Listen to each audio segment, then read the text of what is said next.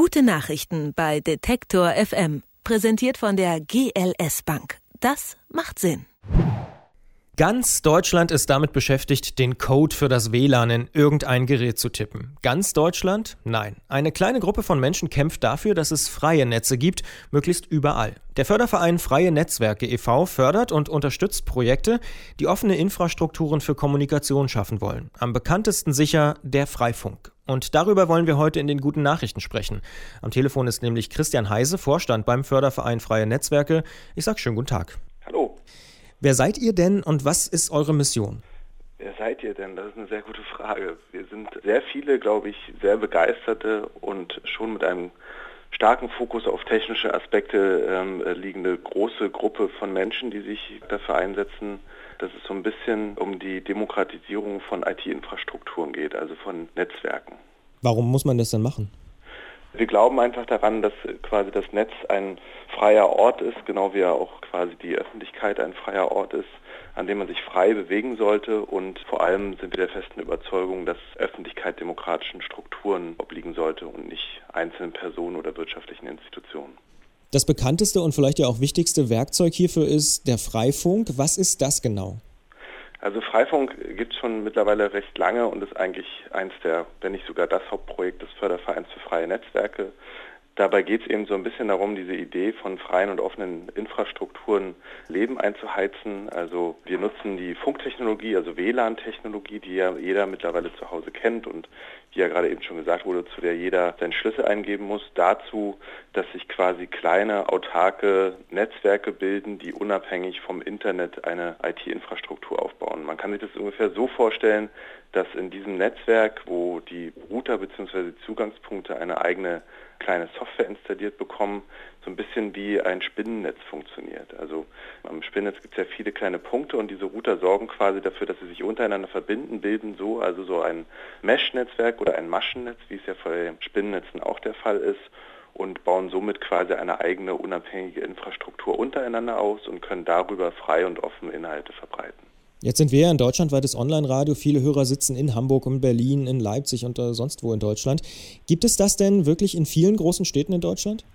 Ja, also die aktuellen Zahlen habe ich jetzt gerade gar nicht im Kopf, aber die kann man mit einem Klick auf unsere Webseite Freifunk.net rausfinden, so wie ich das jetzt mal äh, kurz mache. Wenn man da auf Community finden klickt, sieht man, dass es aktuell in Deutschland 113 Orte sind mit 5312 Zugängen, wozu man allerdings sagen muss, dass dort noch immer nicht alle Zugänge gelistet werden. Also man kann schon davon ausgehen, dass es noch weitaus mehr sind.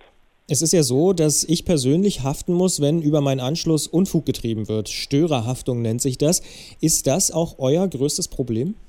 Störerhaftung ist auf jeden Fall eines unserer größten politischen Herausforderungen, mit dem wir auch schon seit einigen Jahren kämpfen. Technologisch gesehen haben wir da einen Ausweg gefunden, rechtlich gesehen damit zum größten Teil auch. Also in den meisten Communities werden sogenannte VPNs, also Tunnel genutzt, um eine Verbindung im Internet erst in einem Land aufzubauen, wo es keine Störerhaftung gibt, wie zum Beispiel Schweden oder Holland, wie übrigens zum Beispiel in sehr, sehr vielen europäischen Ländern, muss man dazu sagen. Deutschland ist eines der letzten, das die Störerhaftung zumindest für WLAN-Netzwerke noch hat. Und damit ist es natürlich eins unserer Kernprobleme und wir verstehen eben auch nicht, wie in einer digitalen Öffentlichkeit man immer noch ein Rechtsverständnis haben kann, dass ein Internetanschluss nur einer Person gehört und auch nur von einer Person genutzt wird. Und dagegen versuchen wir vorzugehen, um auch dem vielleicht Wildwuchs in den Städten Städten mit den massenhaften Anzahl von Netzwerken ein bisschen entgegenzuwirken und auch für unsere Idee zu werben. Ein offenes und freies Netzwerk. Das heißt, wenn ich bei euch mich in Berlin in ein freies Netzwerk einwähle, bin ich sehr wahrscheinlich über Holland oder Schweden eigentlich im Internet.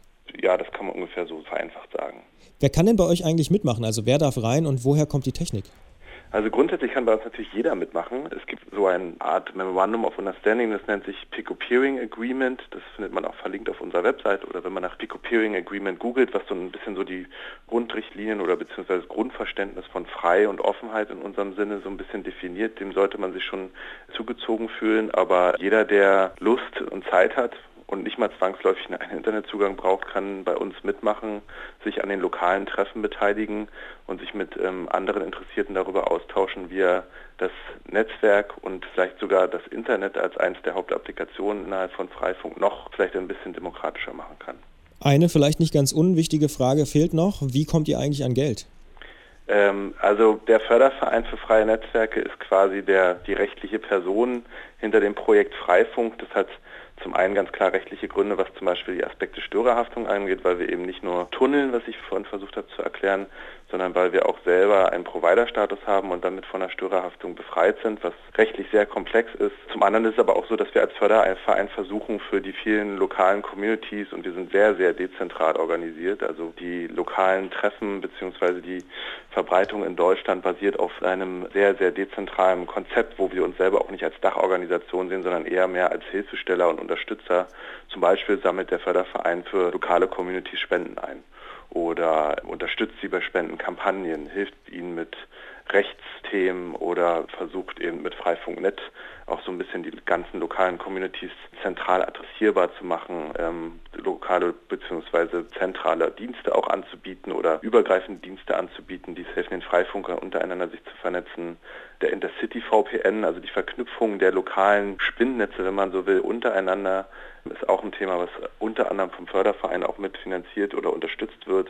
Grundsätzlich sind wir aber recht dezentral organisiert und sehr, sehr dankbar für die vielen kleinen Communities und auch größeren Communities, die es in Deutschland gibt und die diese Arbeit ehrenamtlich machen. Wozu man dazu sagen muss, dass auch einige mittlerweile schon selber Vereine gegründet haben. Eine andere Frage, die sich noch stellt, bezieht sich im Prinzip auf eure Ziele und Visionen. Euch gibt es ja schon eine ganze Weile als Organisation. Was soll denn in fünf Jahren erreicht sein? Also habt ihr so Ideen, wie es aussehen könnte in Deutschland dann? Ja, Ideen. Also Ideen haben wir, glaube ich, viele. An Ideen scheitert es eher seltener. Also bei uns wie bei vermutlich vielen anderen äh, zivilgesellschaftlichen Organisationen, also Ideen und Wünsche vermutlich. Und ja, uns gibt es schon eine ganze Weile. Wir haben in den letzten Jahren schon nochmal einen starken Boost bekommen durch die ganze Thematik der Überwachung und ähm, der doch immer weiter sinkenden Frage der Netzneutralität, also der Gleichbehandlung aller Internetnutzer im Netz. Was wir uns natürlich wünschen, ist, dass ähm, die Netze weiter ausgebaut werden, dass tolle Pilotprojekte wie die Verbindung zwischen Städten, vielleicht auch ohne das Internet äh, in Zukunft stärker funktionieren und dass die Vision eines alternativen Netzwerkes, was in Bürgerhand ist und wie gesagt eben auf dem Idealen einer demokratischen Infrastruktur und des Peer-to-Peering Agreements beruht, dass eine solche Infrastruktur eben möglich wird und flächendeckend und übergreifend umgesetzt wird. Ob das jetzt in fünf Jahren der Fall ist, mag ich ein bisschen zu bezweifeln. Da bin ich äh, auch mit dem Alter immer vorsichtiger geworden, darüber zu spekulieren, was in fünf Jahren ist.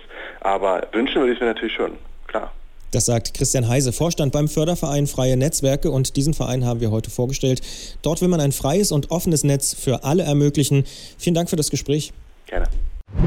Gute Nachrichten bei Detektor FM, präsentiert von der GLS Bank. Das macht Sinn.